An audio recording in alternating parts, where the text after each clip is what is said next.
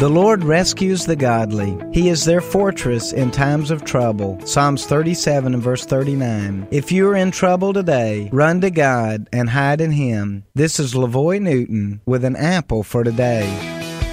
Life brings many challenges. Where can we go during these tough times? I found the best place to run is the Lord. He promises to rescue and protect us. We are not exempt from the troubles of life just because we are a believer in Jesus Christ, but we have a hiding place. I have to run there often. I know that in my own strength and ability I cannot make it, but in Him there is peace, joy, and protection from the enemy. Let's pray. Father God, I pray today that you will show yourself strong on behalf of these listening. Make the path straight for them to find a place of refuge in you. Rescue and protect them today. An Apple for Today is a daily word of encouragement by pastor and author Lavoy Newton. More resources and encouragement are available at anapplefortoday.com.